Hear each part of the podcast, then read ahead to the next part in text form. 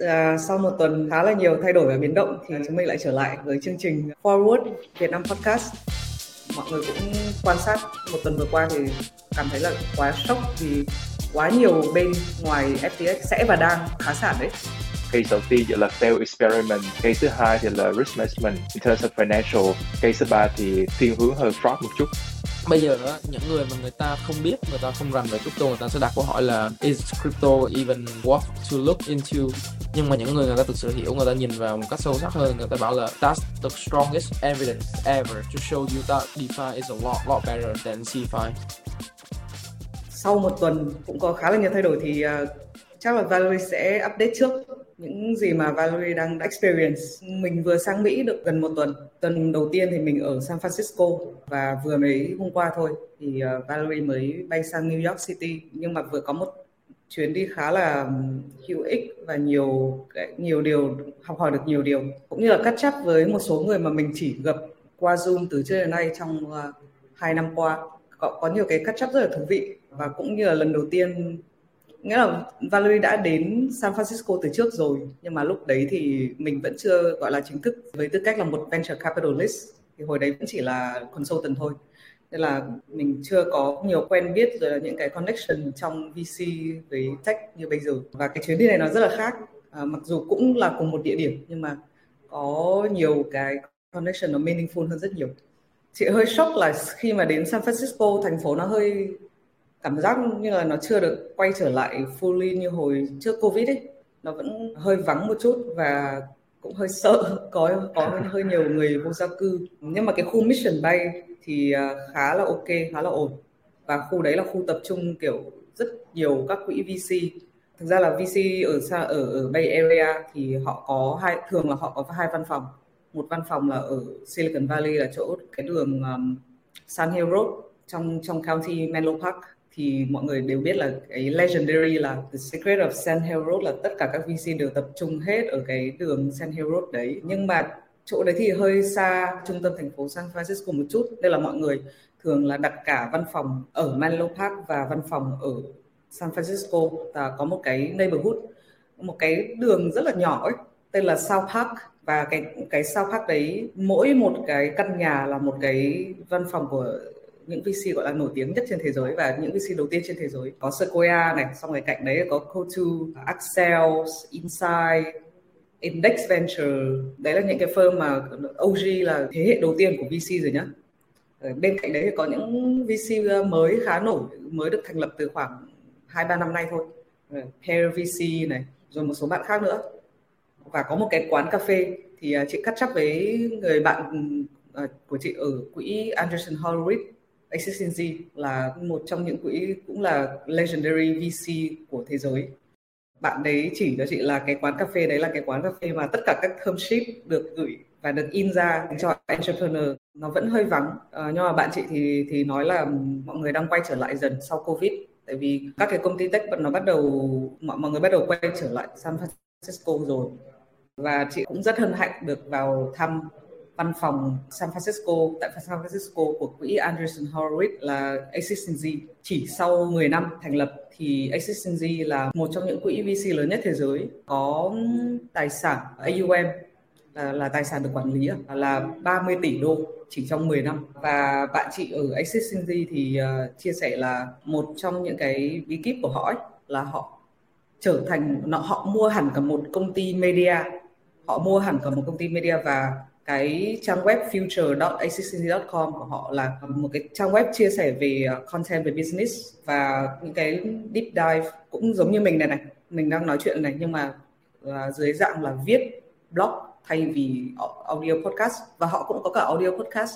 Thì cái người bạn của chị chia sẻ là cái bí kíp mà Existency có thể giữ được cái chất ấy, và được các founder rất là thích là tại vì họ có content on top luôn, lúc nào cũng rất là educative, là entrepreneur thường là rất thích vào cái trang future.accessing.com của họ. Sau đấy thì được nhìn thấy văn phòng của ACCG này à, họ dành hẳn một tầng dành cho founders mà ACCG đầu tư vào. Thì riêng một tầng đấy là có gym, có thư viện, có phòng làm việc cho founder và có cả phòng tắm rồi phòng nhà bếp cho founder ấy.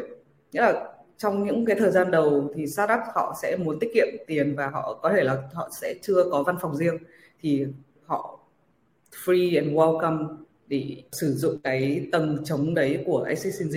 Tầng trên thì họ có những cái phòng conference rất là to và mình cũng được lướt qua bác Chris Dixon là người sáng lập ra cái từ Web3, uh, à, Web3 và sáng lập ra cái đấy đấy cái terms à, uh, Web3 và có thể là một anh um, venture capital mà đi đầu tiên phong vào cái phong trào đầu tư vào crypto và cũng là người lập ra cái quỹ ACCG Crypto. Chị nghĩ là một trong những quỹ crypto lớn nhất trên thế giới. Quỹ crypto của ACCG là 4 tỷ đô. Và đồng thời còn lập ra cả một quỹ game. Nghĩa là vừa có một quỹ đầu tư vào game vừa có, có một quỹ đầu tư vào crypto.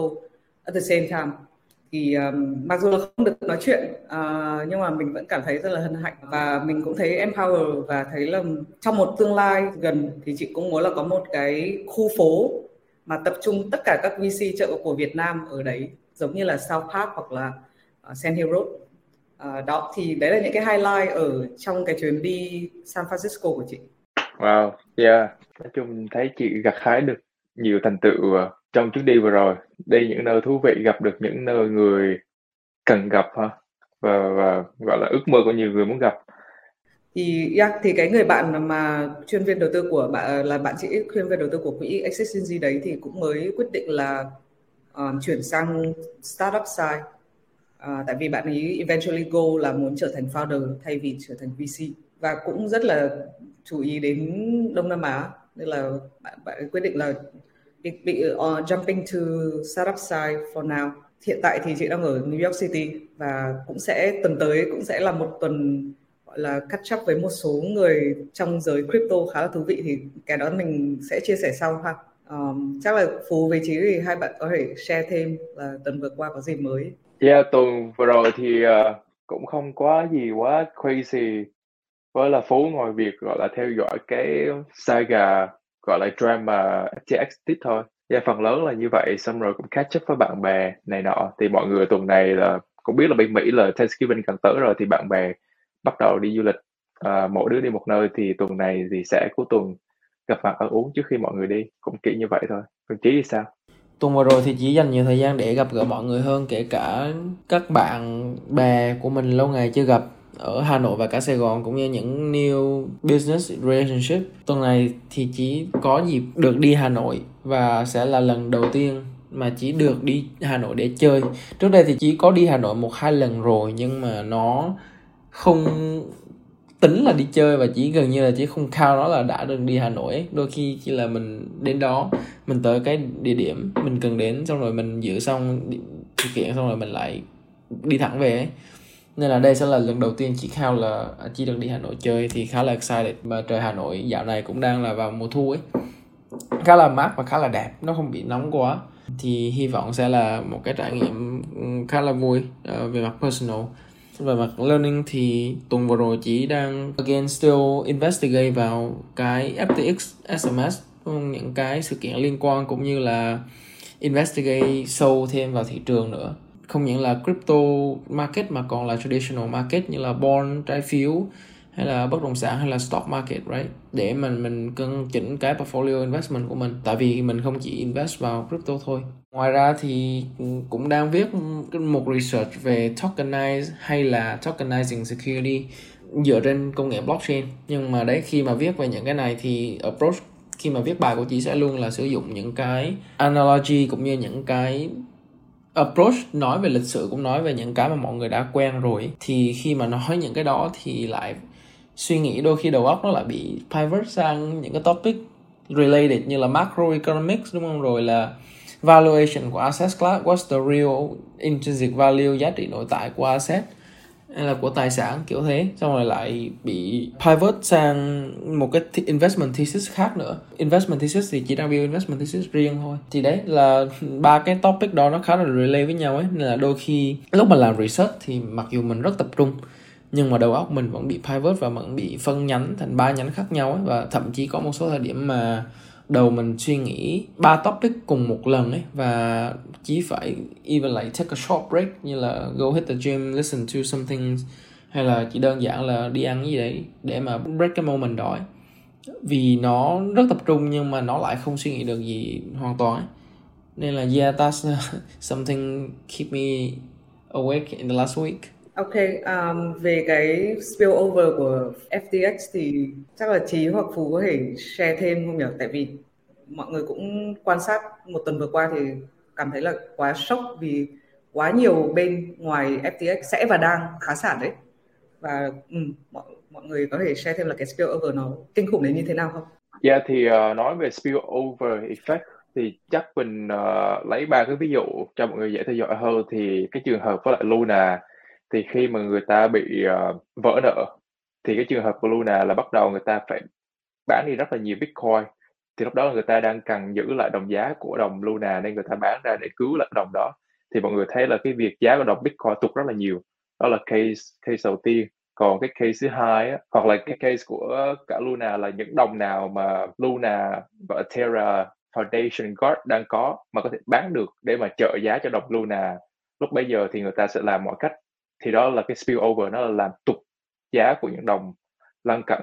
Còn cái case của Three Arrows Capital thì bị uh, margin call thì cũng tương tự như vậy. Thì các creditors người ta sẽ lấy hết tiền và người ta sẽ tìm cách là make the most out of their debt right? Để người ta bị ít lỗ nhất. Còn cái trường hợp của FTX thì nó nó hơi thú vị một chỗ là FTX không có nhiều gọi là đồng coin thế chấp ở trên cái balance sheet của người ta. Đó là lý do mà cái người CEO mới của FTX á, là cái bác John Ray. Thì bác này là ngày xưa cũng xử lý cái vụ Enron và bác cũng nói là trong suốt 40 năm sự nghiệp của ông đã từng xử lý rất nhiều vụ là restructuring capital. Thì chưa thấy cái vụ nào nó messy, nó gọi là bẩn bựa, gọi là phức tạp những case này. Bởi vì mọi người thấy đó, thì cái vụ xoay quanh cái đồng khoa FTT thôi. Thì là FTX làm đủ một cách bơm giá này lên. Xong rồi là mượn tiền từ cái đồng FTT xong lấy cái đồng đô la mới được mượn được về á xong mua hết tất cả những thanh khoản ở trên thị trường thì giống như là ờ, uh, FTX đang long trong đồng FTT rồi thì giờ lại càng long thêm nữa chỉ để giữ cái đồng giá thôi. Tại vì nếu đồng FTT mà tụt giá thì tất cả những cái loan ở những cái platform khác của FTX hoặc là Alameda đều bị thanh khoản. Thì cái này là nó more central around cái đồng FTT nó không bị dính tới những đồng như là Bitcoin hay là Ethereum. Nhưng mà bị cái khác cái spillover ở đây là những người mà cho FTX vay tiền sẽ bị ăn cái cục nợ đó. À, sẽ là phải absorb cái cục nợ đó. Là người ở đây đó là Genesis hoặc là những cái người là VC venture capital ở trong cái đó. Và một mớ những người khác nữa mà mình gọi là chưa biết hết cái detail. Rồi sẽ find out khi mà cái case này được gọi là phân phu ra thanh thiên bạch nhật. Liệu người ta sẽ giải quyết sao với cái FTX này? Liệu US regulator sẽ giải quyết sao? Với Sam Bankman-Fried và những người có liên quan cho công việc này? Và làm liệu là những người customers có được đền bù một cách thỏa đáng hoặc có được bảo vệ một cách thỏa đáng cho cái tiền người ta gửi vào đây hay không? Thì đó là những cái spillover mà mình quan sát được với những cái vụ crypto. Không biết Chí và chị Vào có những uh, quan sát và bình luận gì không? Về cái vụ spillover thì chỉ nghĩ là nó sẽ liên quan tới phần thanh khoản thanh khoản khá là nhiều. Gần đây thì chỉ có theo dõi thanh khoản thị trường bond ở thị trường trái phiếu của Mỹ thì hiện tại thì ngay cả thị trường trái phiếu cũng đang mất thanh khoản và nó, nó đang mất rất rất nhiều cái liquidity một số người gọi là shit liquidity ấy. thì liquidity trong thị trường trái phiếu uh, mọi người có thể hiểu là đối với trong thị trường trái phiếu thì tính thanh khoản nó được measure bằng uh, order book depth là chiều sâu của order book có nghĩa là người ta đánh giá cái thanh khoản của thị trường trái phiếu bằng việc là nếu mà mình mua một cái khối lượng trái phiếu nào đó nhất định mà giá nó vẫn không thay đổi thì khi đó thanh khoản đang có tốt thì khi đó thanh khoản của thị trường trái phiếu là tốt tại vì thị trường trái phiếu là một thị trường mà gần như mọi người không muốn liquid không muốn có tính dao động có có mạnh. Thì hiện tại thị trường trái phiếu của Mỹ phần lớn là vì đang có rất nhiều người bán ra. Ví dụ như là ngân hàng Nhật Bản này ngân hàng trung ương Nhật Bản đang liên tục phải bán đô ra bán đồng đô và bán trái phiếu ra để để cứu đồng đồng uh, yên Nhật. Thì rồi là chính phủ Mỹ như là Federal Reserve cũng đang không có mua trái phiếu nữa. Rồi là các quỹ đầu tư này kia Ờ, cũng không mua bây giờ chỉ đọc cái một cái article trên Financial Times thì người ta nói là hiện tại thị trường trái phiếu của Mỹ chỉ có phần lớn là thanh khoản được cung cấp bởi hai người chơi duy nhất là uh, hedge fund và arbitrager thì hai cái người chơi này đang là hai người chơi chính của thị trường trái phiếu. Mà hai người chơi này thì đang lại rely heavily vào cái việc là phải mượn tiền để để đánh. Tại vì cái này là arbitrage mà arbitrage là risk free thì cái nature của risk free arbitrage là các quỹ đầu tư này luôn luôn phải mượn tiền rất nhiều và mượn repo hay là mượn rất nhiều tiền từ những nguồn khác. Cái này thì chỉ không phải là expert. I, I can be wrong đấy nhưng mà người ta đang phải mượn rất nhiều tiền và khi mà cái thứ nhất là bị siết chặt thanh khoản thứ hai là không cho vay được tiền thứ ba là không vay được tiền á thì nó sẽ spill over luôn thì nó làm cho thanh thị toàn thị trường không những là thị trường bond market mà toàn thị trường vay mượn tín dụng thế chấp này kia tất cả đều bị bị siết thanh khoản. Thì đây sẽ là một cái chính là khá là concern đối với rất nhiều doanh nghiệp tại vì đối với những doanh nghiệp người ta bị spill over bị ảnh hưởng hay là bị mất một phần tiền từ FTX ấy, thì người ta phải cần thời gian để người ta mới make that money up được. Thì để mà make that money up mà để sống sót qua cái đợt mà panic swap hay là thị trường panic để người người ta rút tiền một cách panic á, thì đôi khi lại phải cần rất nhiều tới cái phần thanh khoản. Thì đôi khi đó sẽ là một cái vấn đề khác nữa mà đôi khi sẽ rất nhiều công ty nó sẽ gặp phải.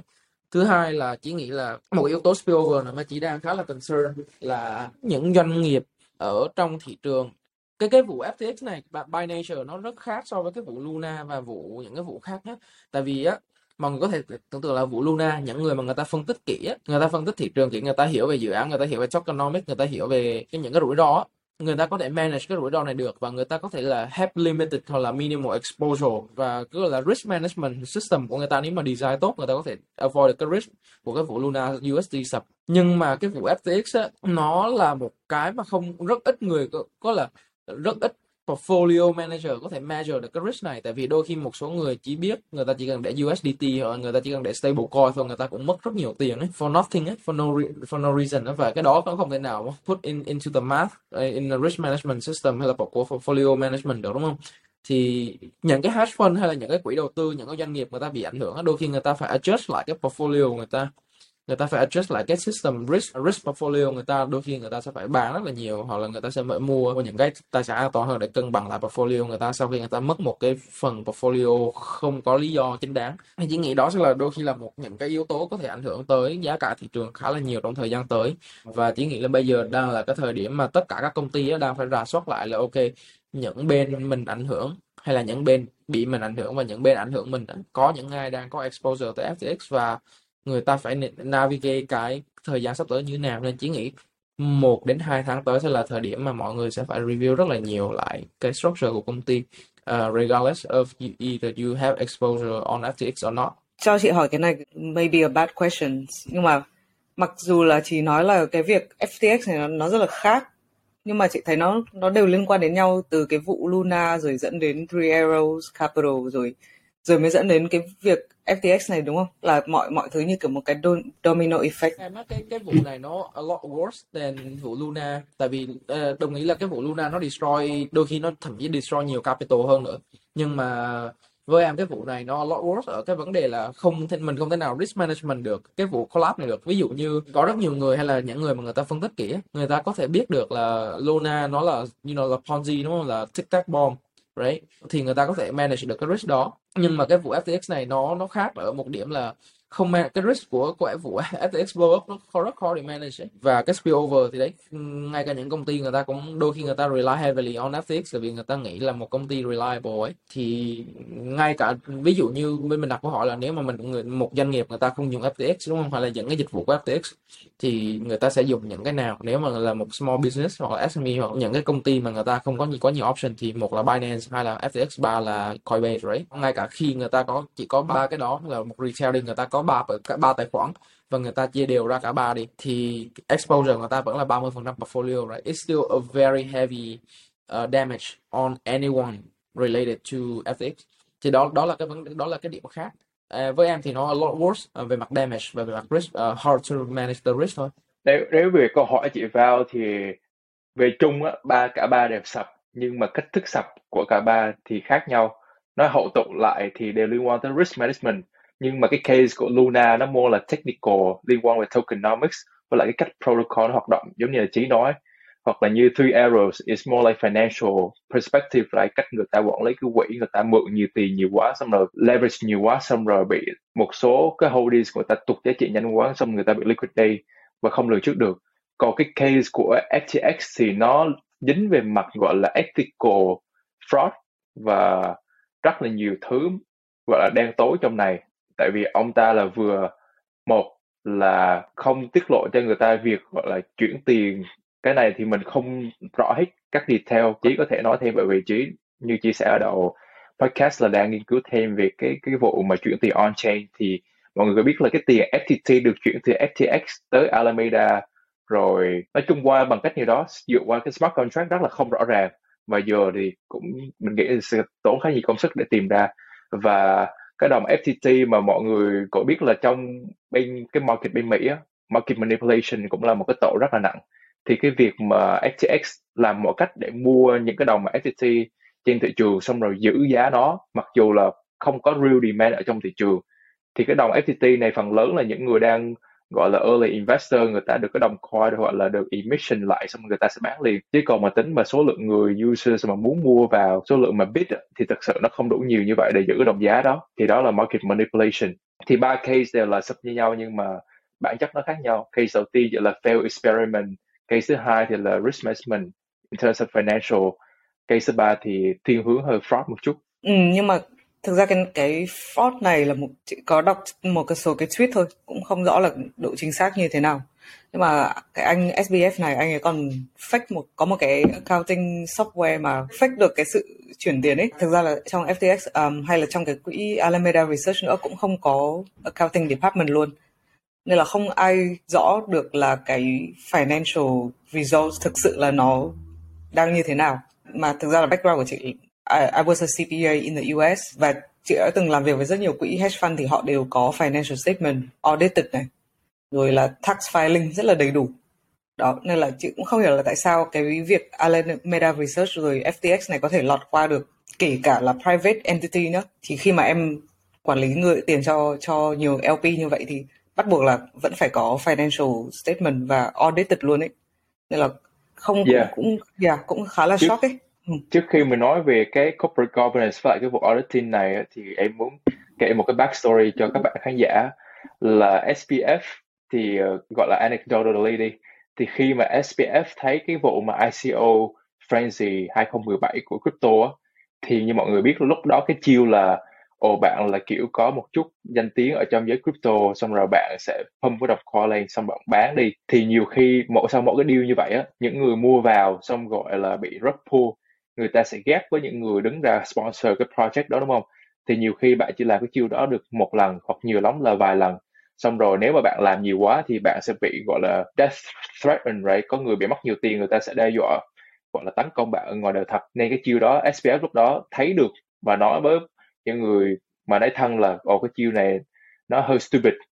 Xong rồi anh ấy nảy ra một idea khác hay hơn. Thì đó chính là STT của ngày hôm nay anh ấy nghĩ ra cái chiêu là tại sao thay vì pump and dump, mình không có một cái đồng nó vĩnh viễn và sử dụng cái đồng đó để đem đi thế chấp và tạo được một đống thanh khoản.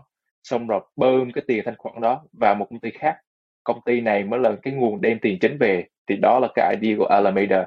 Thì FTX giống như một cái cây, mọi người tưởng tượng như một cái cây hút tất cả nước trong đất lại. Xong rồi bơm lên tới cái ngọn, ở đây là Alameda thì Alameda ở đây sẽ đem tiền đi trade market, money, ờ, uh, market making bla bla bla sẽ đem tiền về lại. Thì đây là một cái idea mà SPF đã nhảy ra sau khi chứng kiến cái vụ ICO 2017 bây giờ thì mình có thể nói về như như chị ba chia sẻ là tại sao không một ai biết và audit cái ờ, balance sheet của SPF không là không ai care về financial statement. Giống như mọi người đọc cái statement của Temasek thì hiện tại FTX không có một cái board of directors nào không có kiểu transparent auditing committee luôn. Thì tại sao nguyên do tại sao là tất cả rất là nhiều gọi là prominent VC investor ở trong cap table nhà là Sequoia, Multicoin rồi uh, cả BlackRock một người gọi là kỳ cựu trong giới đầu tư mà cũng bỏ bỏ hết những tiêu chí này thì không biết là mọi người nghĩ sao? Vụ việc này xảy ra chị vào uh, ờ, đối với một người mà là chị làm VC và chị dành rất nhiều thời gian uh, and and you will also you know spend a lot of time on advice board cho các startup thì chị nghĩ như thế nào về về cái vấn đề này? Ok thì um, chị là một early stage VC và đặc biệt là đầu tư thì cái giai đoạn rất là sớm là pre-seed seed và um, lúc đấy là startup thường là chỉ có một ý tưởng hoặc là một hai khách hàng early adopters và cũng chưa đến cái giai đoạn mà nó khủng như FTX ngày hôm nay thì thường là đến ship thì mọi người mới bắt đầu có bot và bot thì khoảng, thường thường thường là sẽ họp khoảng một quý một lần. Nhưng mà cắt chấp với cả investor và đặc biệt là lead investor ấy, thì là at least tháng nào cũng phải cắt chấp nhưng mà xem thì SBF thì anh ấy rất là arrogant. Có một có một số quỹ họ đòi hỏi là anh ấy phải lập bot thì anh ấy nói là kiểu you know go F yeah, yourself. Yeah, yeah, yeah. It's uh, it's Chamat, Chamat, Chamat uh, fun. Um, Yeah. yeah, sent uh, Yep. uh, it was crazy. um, đấy khi mà mọi người có thể lên Onin Podcast và xem lại cái cái podcast gần đây nhất thì anh Chamat có có chia sẻ về cái câu chuyện đó it was crazy ừ, thì go F yourself và như Temasek làm quỹ của chính phủ Singapore ấy, Temasek là một cái quỹ mà nổi tiếng là không bao giờ đưa một cái statement gì cả, vì họ sẽ làm ảnh hưởng tới government của Singapore và nên là họ rất là neutral và thường là họ không có, ví dụ như quỹ A16Z mà chị đã kể từ lúc đầu hoặc là Sequoia thì thỉnh thoảng họ đưa ra cái lập luận này, lập luận kia rồi là đưa ra một cái luận điểm khá là rõ. Nhưng mà Temasek thì thường họ họ rất kín, họ không nói gì về cái luận điểm đầu tư của mình hết. Nhưng mà đây là lần hiếm hoi đầu tiên mà họ đưa ra một cái statement thì họ nói là họ chỉ đầu tư 275 triệu và ownership của họ không phải bao nhiêu không phải không một phần trăm đúng không là không đủ nghĩa là quá nhỏ để có thể yêu cầu SBF là lập board và đưa cho audited uh, financial statement và th- thậm chí kể cả có financial statement ấy thì anh ấy cũng dùng cái accounting software của của của riêng anh ấy tạo ra để lập Ford đúng không? Làm sao mà Ford được thì chỉ nghĩa là tất cả những cái VC mà ở trong cái deal này đều bị đều bị pressure là thứ nhất là mình ownership không đủ để ép anh gọi là áp đặt áp lực SBF là phải corporate governance. Thứ hai là mọi người đều đầu tư trong cái giai đoạn bull market là 2021 đúng không? Thì lúc đấy nếu mà walk away không đầu tư thì thôi, anh SBF cũng không care. Like there's there's so many other people want to put money in the deal ấy. Nên là đấy cũng là một cái lý do mà corporate governance hầu như là Zero ở FTX and Alameda Research. Và chị nghĩ là cái bull market culture it has a lot to blame for it. Nói chung là có rất là nhiều yếu tố cùng xảy ra một lúc để mà thương vụ này có thể xảy ra đó không? Chỉ là financial engineering, mà là social engineering. Thì SBF là chắc chắn là cái background của anh ta đã, gọi là, tạo dựng lên một cái sự tin tưởng. Thì mọi người xem cái bộ SBF em thấy nó gọi là remind mình cái case của Elizabeth Holmes. Thì em coi những cái interview của SBF thì cái cách anh ta gọi là cử chỉ nhìn kiểu rất là nerdy. Đó, và lúc nào cũng mặc một cái áo thun mà nhìn rất kiểu là bình thường. Xong rồi đầu tóc bù xù, rất kiểu là typical engineer, xong rồi background làm trader. Thì có thể là mọi người đang mua vào một cái narrative là he's gonna be the next Elon Musk, he's gonna be the next Steve Jobs or what not right? Và mọi người mua vào và anh ấy cũng được là có một chút track record trade cũng thành công ở Chain Street và trade arbitrage crypto early 2018 cũng khá là thành công. Xong rồi, anh ấy dùng cái tiền được kiếm này này, anh ấy bắt đầu tạo dựng thương hiệu mua stadium làm các sponsorship. Xong rồi mọi người biết là anh ấy còn, bằng cách nào đó mà lôi kéo được cả Tom Brady, một người gọi là giống như là GOAT ở trong cái football ở nước Mỹ, giống như là mọi người tưởng tượng như là Messi với lại Cristiano Ronaldo ở trong bóng đá vậy đó thì anh ấy lôi kéo được ông kia đầu tư gần như là gần hết tài sản của Tom Brady hay sao? 750 triệu. Và mình thì nếu là một người investor bình thường thì không nghĩ mọi người nói rất là nhiều về critical thinking, nhưng mà giây phút đó thực sự rất là khó. Và có một cái investor có nghĩa lại là xem nghĩ đa số VC là stupid hết. Và anh ấy làm một cái option round khi mà invest vào cái công ty của anh ta như sau. Tức là anh ấy tạo một cái Excel spreadsheet, xong rồi chia một cái ra thành nhiều lots khác nhau tức là từng cái mức giá mà bạn có thể đầu tư vào. Xong rồi mọi investor phải thiệt nhanh bạn phải điền cái mức tiền mà bạn muốn đầu tư vào trên từng lot đó. Nếu mà bạn không nhanh á, thì gọi là cái round đó sẽ được fulfill bởi những người khác thì bạn sẽ mắc phần. Thì như như cách đó thì rất là khác với những cái round VC truyền thống là bạn sẽ nói chuyện với lại VC với người founder sẽ nói chuyện xong rồi sẽ làm more due diligence right? Nhưng mà cách này thì gọi là maximize FOMO luôn thì mọi người thấy ai cũng bỏ tiền xuống xong rồi mình nếu không bỏ xuống thì mình sẽ mất mất slot rồi này nọ. Và lúc đó thì FTX đang gọi là printing money luôn không ai kiểu have a, a moment of doubt hay là thấy SBF quá quá reliable. Hay là rất nhiều thứ go wrong cái lúc này. Và cái câu chuyện mà mọi người nói mà anh Chimoth yêu cầu set up một cái uh, auditing committee với lại set up board directors và bị kêu F off thì nó là gọi là typical pick của absurdity ở những cái ca như này thì rất là nhiều gọi là hiện tượng signal giống những cái ca kia để báo là đây là một cái fraud coming nhưng mà trong lúc bây giờ khi mà mọi việc đang diễn ra everything is going right thì rất là khó một người đứng ở ngoài là call out nhưng mà khi khi xảy ra xong hết rồi in hindsight thì it makes a lot of sense. Oh, um, chị correct thêm là lúc nãy là chị nói là Temasek own chưa đến ờ, 0,01% đúng không? Nhưng mà chị correct lại là Temasek đầu tư 275 triệu để sở hữu chưa được một phần trăm của à, uh, FTX và tổng cái số tiền đó là một số rất nhỏ cả cái quỹ blockchain fund của Temasek là dưới 0,01% nên là cái statement của Temasek thì ý là cái position đấy không đủ lớn cho một cái firm như Temasek là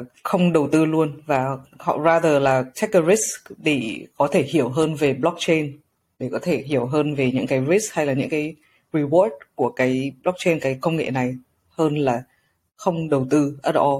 Đó ừ, có một cái correction yeah, lúc, nhỏ thôi. Ừ. lúc mà em đọc cái statement này cái take của em là người ta emphasize rất là kỹ Temasek emphasize rất là kỹ là người ta không có crypto exposure. Nhưng mà người ta đầu tư vào FTX với việc người ta hiểu cái business model đây là một cái trading platform. Và nếu mọi người quy nó về một trading platform thì business model rất là đơn giản thôi. Asset light right và zero capital risk. Mọi người chỉ là uh, tạo ra một platform một bên tới đặt lệnh bán bên kia đặt lệnh mua xong rồi ghép lệnh mình ăn commission chỉ như vậy thôi. Thì dù có là crypto hay là stock hay là bond hay là bán những có art khác đi nữa thì nó cũng là same model. Thì Temasek em đọc statement đó thì hiểu là người ta đầu tư với mục đích như đó. Xong rồi những cái dây tơ rễ má liên quan tới gọi là những cái này nọ riêng của FTX thì hoặc là crypto exposure thì đó là không phải cái nguyên do chính mà Temasek muốn muốn đầu tư.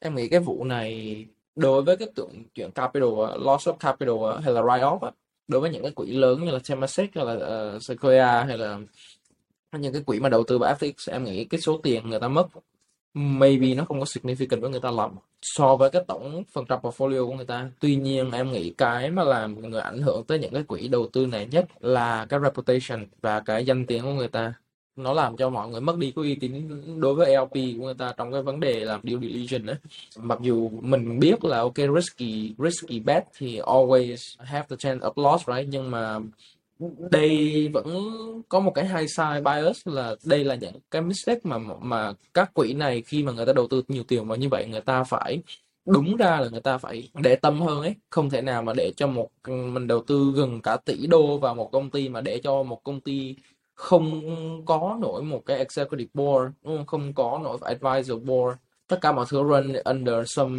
you know a group of um, 30 years old uh, kids. Thì em nghĩ đây sẽ là một cái nó hurt reputation của và danh tiếng của các quỹ lớn này nhiều hơn là mất tiền. Và em nghĩ đây cũng sẽ là một cái bài học mà mình những người vừa vào thị trường học được cái bài học này là um, và sau này khi mà ví dụ như sau này có bull market tầm 10 năm nữa 20 năm nữa 30 năm nữa không biết nhưng mà em là sẽ có một bull market khác và mình sẽ là một cái bài học. Mình phải nhắc nhở bản thân mình là uh, no matter how good of the founder is, thì mình phải luôn luôn nên có một cái framework nào đó để mình đưa ra quyết định của mình. Cũng như là mình phải luôn luôn có những cái rule riêng của VC mình khi mà mình áp vào, mình đầu tư vào bất kỳ một cái startup nào. Không bất kể là mình tin là người ta có thực sự là giỏi hay là thiên tài hay là genius hay không? Tại vì Sam cũng là genius right? We can deny the fact that he's a genius. Nhưng mà đấy genius không có những cái strict gọi là oversight á. They still can fail and fail very badly. Thì I think that's gonna be my lesson to take from this event um, để cho trong tương lai mình có thể đầu tư hiệu quả hơn. Ừ, nói chung là thị trường thì thị trường tài chính từ trước đến nay là gọi là dominate bởi hai thứ là lòng tham với cả nỗi sợ hãi đúng không? Chỉ chỉ là form khác nhau thôi, từ uh, hoa tulip cho đến vàng rồi stock rồi bây giờ là crypto. Đều mình mình đều thấy những cái sự việc kiểu bubble như thế này. Nếu mà follow up với trí thì và cả phú cũng có thể share thêm thì liệu là bây giờ có phải là mình không nên đầu tư vào cái gì hết nữa không? À, mọi mọi người nghĩ đang nghĩ thế nào trong trong tương lai? Thì chắc em sẽ bắt đầu trước về cái việc uh, chắc muốn add on cái point của Chí là việc là ảnh hưởng rất nhiều tới cái gọi là confidence của nhà đầu tư và crypto đi ha xong rồi Chí có thể take it from there thì em thấy cái sự việc này thì cái mà crypto industry đang cần trước cái năm này bắt đầu là more money from institutional investor, right? More recognition from Web2 and from the mainstream that crypto and Web3 is doing a good thing. Nhưng mà sau cái vụ này á, rất nhiều institutional investor lớn bị get hurt and get twisted in, right? Giống như mọi người nói là Temasek giờ mà cái case tiếp theo mà người ta đầu tư vào crypto thì đương nhiên người ta sẽ phải explain rất là nhiều tới người LPs hoặc là những người government nào đó để make sure là oh they're not gonna get into the same trouble hoặc là crypto sẽ không đem tới một cái fraud gọi là chấn động toàn cầu nữa thì cái đó là một cái vết nhơ rất là lớn mà crypto industry as a whole have to go through together nó rất là painful thực sự đó là một cái tác động rất là lớn đối với crypto nó có thể set back nguyên cái industry by a few years or a decade quay lại câu hỏi của chị Valerie thì uh, nên đầu tư gì hay là không đầu tư gì thì I think chị can take it from here. Với em, à, ok, để để follow up cái ý của Phú một xíu lại nhé. Um, em nghĩ là cái chuyện crypto industry ấy, đương nhiên là đối với những người mà người ta chưa biết và đặc biệt là với mass adoption đó, nó sẽ setback uh, ờ, một vài năm số lượng user nó sẽ giảm về mức có thể là hai ba năm trước Đấy, rồi lòng tin của mọi người investor confident là hai ba năm trước. Tuy nhiên á, Gold, ờ, uh, JP Morgan gần đây cũng có public một cái statement có bảo là the reality hit là tất cả những cái doanh doanh nghiệp hay dự án mà bị go bankrupt trong thời gian vừa qua về liên quan tới crypto đều là CFI, centralized finance cả. Đó là ngay cả Celsius này, FTX đúng không?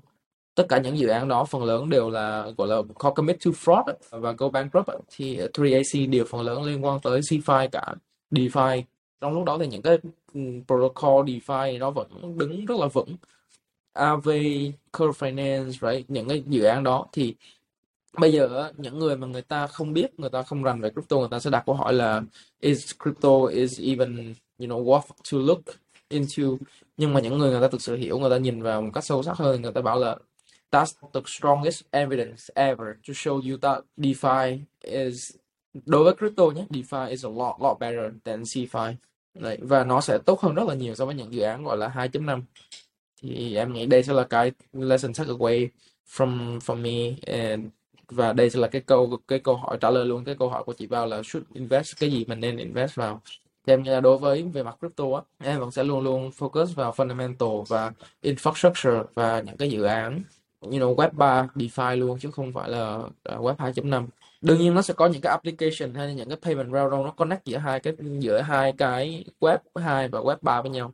Thì đây sẽ, đó sẽ là những cái mà em thích, nhưng mà em vẫn nghĩ là em vẫn sẽ đánh giá cao hơn ở những dự án web 3 còn về câu hỏi là investing đi thì với em, cái thời điểm hiện tại như tập trước mình có nói là mình đặt câu hỏi là liệu trong thời gian vừa qua, những công ty technology người ta đã tạo ra đủ nhiều cái sản phẩm mang lại hiệu quả cho cuộc sống hay chưa? Rồi những cái valuation, những cái PE trên trời đấy của những cái SaaS company hay là những cái đó nó có đã được justify hay chưa? Hay nó chỉ là một cái cuộc race trong vòng 10 năm qua và bây giờ bắt đầu ngã ngủ và em nghĩ là nó bắt đầu ngã ngủ rồi là tất cả rất nhiều công ty tech valuation nó giảm rất là rất là mạnh. You know technology portfolio sector nó cũng perform yếu hơn traditional một xíu. Đương nhiên là về mặt volatility này kia thì lên nhanh thì cũng xuống nhanh thôi. Thì mình không thể đánh giá mình nhìn vào đó mà mình bảo là ok technology bây giờ kiểu not worth it right? It might worth it in the next 10 years 20 years we, we don't know. Nhưng mà em nghĩ đây sẽ là cái thời điểm mà mình có thời gian bình tĩnh lại. Setback mình đang có thanh khoản tốt, mình đang có cash, thì mình nên setback mình nhìn lại giá trị thực của các tài sản nó là gì.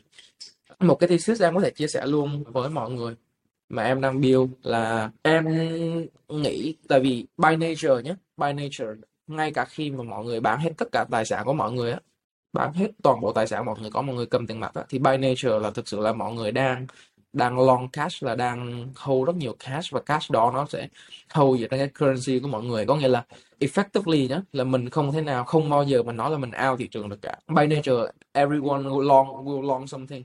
Ví dụ như mọi người đang ở Mỹ, đúng không? Mọi người bán hết tài sản đi, thì mọi người đang long cái đồng USD nếu mà mọi người ở Việt Nam, mọi người bán hết tài sản đi, mọi người đang long cái đồng Việt Nam đồng.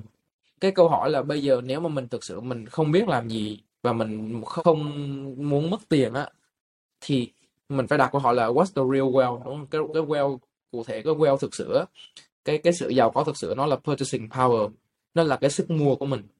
Thì làm sao để mình preserve cái purchasing power? Và khi mà em nhìn thị trường trong vòng 2 năm qua, em thấy tất cả các tài sản đi xuống, thì em sẽ luôn đặt câu hỏi là, chẳng lẽ mọi người đều mất tiền, đúng không? Thì em nhận ra là đôi khi không phải. Đôi khi cái portfolio của mình nó đi xuống về mặt giá trị về USD về về mặt Việt Nam đồng nhưng mà đôi khi mình lại có nhiều purchasing power hơn so với năm ngoái.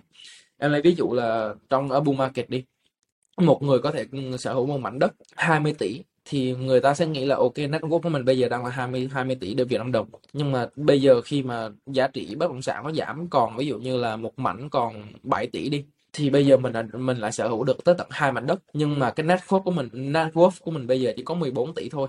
Nếu mà mình nhìn vào peak của bull market mà mình nhìn bây giờ thì mình bảo là, ôi, mình mất tới tận 6 tỷ. Nhưng mà in the reality thì là mình ngày xưa mình chỉ có một miếng đất thôi, bây giờ mình có tận hai miếng. Right, thì cái cái câu hỏi của cái investment thesis của em sẽ luôn là nếu mà mình nhìn vào cái purchasing power thì performance nào sẽ là cái performance đánh giá đúng nhất và mình nên đầu tư vào những cái nào để mình accumulate được càng nhiều purchasing power càng tốt in the long run? Thì đó sẽ là cái investment thesis mà em đang build on the top of each other, em đang build bây giờ. Và em nghĩ là hy vọng là trong vòng một vài năm tới thì em sẽ build được. Và em, đó là lý do khi mà em càng nhìn vào cái thesis đó, em càng thích bác Ray Dalio ấy. Tại vì by nature là khi mà mình construct được một, một cái portfolio gọi là on weather portfolio như bác Ray Dalio á đó mới chính xác là không làm gì. Đó mới chính xác là không đầu tư. Còn mình bán hết tài sản đi thì thực sự là mình vẫn đang đầu tư mình đang long vào một cái đồng currency nào đó trên trên thế giới. Ừ. như, như vậy là nghe có vẻ luận điểm của chí là đầu tư vào bất động sản à? Không or not no, necessary. No, not necessary. Ý, ý của em đang là Yeah.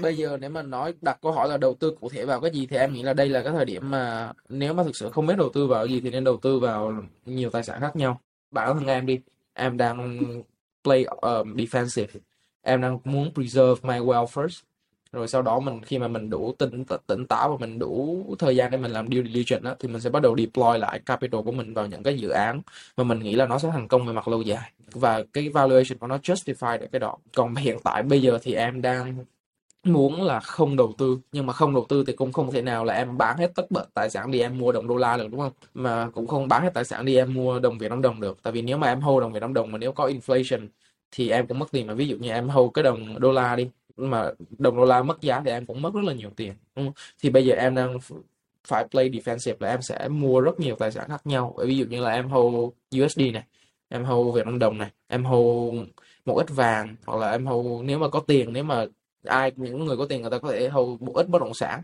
diversify ra, thì nó sẽ defensive hơn một xíu.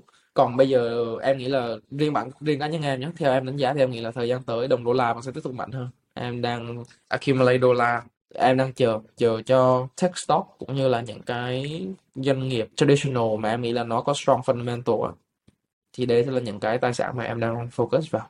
Bond market also nhưng mà bond market thì hơi hơi old fashion quá với so với một đứa Gen Z như em nên là yeah that's that's the asset that I'm looking into. Again uh, everyone this is not financial advice. Quay lại câu hỏi chị vào thì nên đầu tư gì thì uh, nếu để cô CFA á, thì uh, standard 3 thì duties to clients thì cái này phải tùy theo, gọi là, khẩu vị của từng người, mục đích đầu tư của người đó lúc đó như thế nào. Nên là, gọi là, there's no one size fit all, đúng không? Thì cái mục đích đầu tư của trí với một người trẻ như trí phú chẳng hạn, thì mục tiêu dài hạn là grow tiền. Nhưng mà một người, gọi là, lớn tuổi hơn thì người ta có nhu cầu rút tiền ra trong tương lai gần để mà dưỡng già hoặc là những người đang độ tuổi chuẩn bị có con và college thì lại khác nữa. Thì giống như là chỉ nói về bắt Ray Dalio thì làm sao để build được uh, on water portfolio. Thì đó cũng là một cách đầu tư. Đó là lý do mà những người giàu ultra wealthy people individuals ở xứ Mỹ này tìm tới hedge fund. Thì người ta thì mainly là lúc mà down market người ta không thua quá nhiều. Còn lúc nó bull market thì người ta ok match market return người ta cũng happy. Thì đó đó là phần lớn tùy theo strategy của mỗi cái fund nó là như vậy Yeah, for sure. No, uh, not financial advice nha mọi người nhé. Đây không phải là lời khuyên đầu tư đâu, tại vì uh, for the context like chỉ the terrible trader, right? Lost a lot of money uh, in the bull market nên là there's nothing that guarantee that I can even earn money or I can even preserve my wealth. Nên là no financial advice. chị thì cũng không phải là một người trader, dù cũng cũng rất là thích financial market nhưng mà not a good trader và nhận ra là mình là một long term investor hơn nên là mới quyết định all in vào venture capital và spend the rest of my I guess career now working on the fund. Thì chỉ nghĩ là technology và innovation sẽ là cái factor mà giúp nền kinh tế của những nước đang phát triển như Việt Nam ờ, một, một, một cách đi lên một cách bền vững hơn. Nên là chị đặt cái bet vào future của mình vào uh, startups in uh, venture capital mặc dù là nghe nó rất là mạo hiểm rất là risky nhưng mà mỗi người có một ý kiến khác nhau thì thì thì theo chị với những cái gì mà phù hợp với tính cách của chị và my um, kiểu forward looking point of view thì chị nghĩ là phải có in, phải đầu tư vào innovation và technology mới có sustainable development thay vì looking at a short term view ấy. Ừ. Yeah. Yeah. Đồng ý. For the sake of this topic này thì em nghĩ là thay vì đưa ra một lời investment advice cụ thể thì mình có thể suggest một cái framework. Thì nếu là một investor thì at the end of the day sẽ chia là hai category chính thôi. Một là bạn đầu tư để lấy yield đó là bạn đầu tư một cục và mỗi năm bạn muốn đây là gọi là giống như là fixed income vậy đó. Bạn đầu tư 100 đồng thì mỗi năm bạn chỉ muốn một khoản tiền cố định là 5%, 6% từ 100 đồng nữa thôi để bạn tiêu.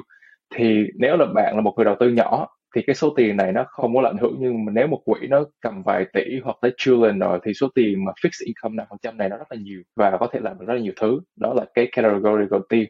Và category thứ hai ấy, thì thực sự nó cũng cover luôn cái VC hoặc là private equity hoặc là public equity luôn. Đó là đầu tư để đợi cho assets nó appreciate hoặc là cái business đó nó generate được nhiều value. Thì cái stock của cái business đó appreciate thì người ta sẽ không trông đợi quá nhiều vào việc ăn dividend của cái stock đó. Nhưng mà trông đợi vào việc ồ làm sao để công ty này một năm sau, năm năm sau người ta sẽ grow cái revenue người ta 20%, 30% một năm. Thì lúc đó cái giá của cái stock sẽ được reflect và những người shareholder sẽ được pay off. Thì đó là hai cái framework chính của cái uh, người đầu tư thôi. Thì mình nghĩ là bất cứ cái style nào rồi thì cũng chia ra hai kiểu đó dù là on từ investor, ví dụ như bạn hold cash, thì literally là bạn đang đợi hold cash ở trong đồng đô la, đúng không? Thì bạn đang đợi cái đồng đô la nó appreciate in relative to những cái đồng khác hoặc là những nhu yếu phẩm khác. Xong rồi từ đó bạn có thể dùng cái đồng đô la để chuyển qua mua những cái asset khác. Thì nói chung quy lại là cái category thứ hai mình nói yeah, cái framework in general như vậy thì mọi người có thể take it from there. Nếu mà nói về mặt uh, giá trị giá trị intrinsic value giá trị nội tại của tài sản á, thì nó sẽ luôn luôn có nó sẽ có hai hai cách để mình gain value thôi. Uh, đầu tiên thì nó vẫn sẽ tie back với cái thesis mà hồi nãy chỉ nói là tất cả mọi người đầu tư để preserve được cái purchasing power để giữ được cái sức mua của mình. Đúng không? Thì để làm được điều đó thì thường người ta đầu tư vào tài sản thì tài sản thường nó sẽ có hai dạng. Một là distribute value bằng cách là mình chia dividends đúng không? Thì nó sẽ yield cash flow. Mọi người có thể hiểu là ví dụ như mà mọi, ở trong bất động sản ấy, mọi người mua nhà mọi người sẽ có hai hướng là mọi người kiếm được tiền một là mọi người cho thuê thì nó kiếm được cash flow. Hai là mọi người bán đi và mọi, mọi người lấy cái appreciate đó thì là nó có lãi đúng không? Thì khi mà giá trị bất động sản nó tăng lên á thì nó là có lãi. Thì trong chứng khoán hay trong thị trường đầu tư nó cũng sẽ vậy. Một là sẽ có hướng là mình đầu tư vào những doanh nghiệp mà nó đang generate được cái dòng cash flow rất là ổn định, dòng doanh thu rất là ổn định, và cái dòng doanh thu đó nó có thể chia lại cho nhà đầu tư. Hai là mình đầu tư vào những cái doanh nghiệp mà nó còn trẻ, nó chưa có generate được cash flow, nhưng mà mình tin là trong tương lai nó sẽ build được một một cái sản phẩm nào đó mà rất nhiều người muốn trả tiền để sử dụng cái sản phẩm đó. Đúng. Không? và cái dòng tiền trong tương lai đó nó lại nó nó sẽ là cái valuation của cái tài sản mình mua ở thời điểm hiện tại.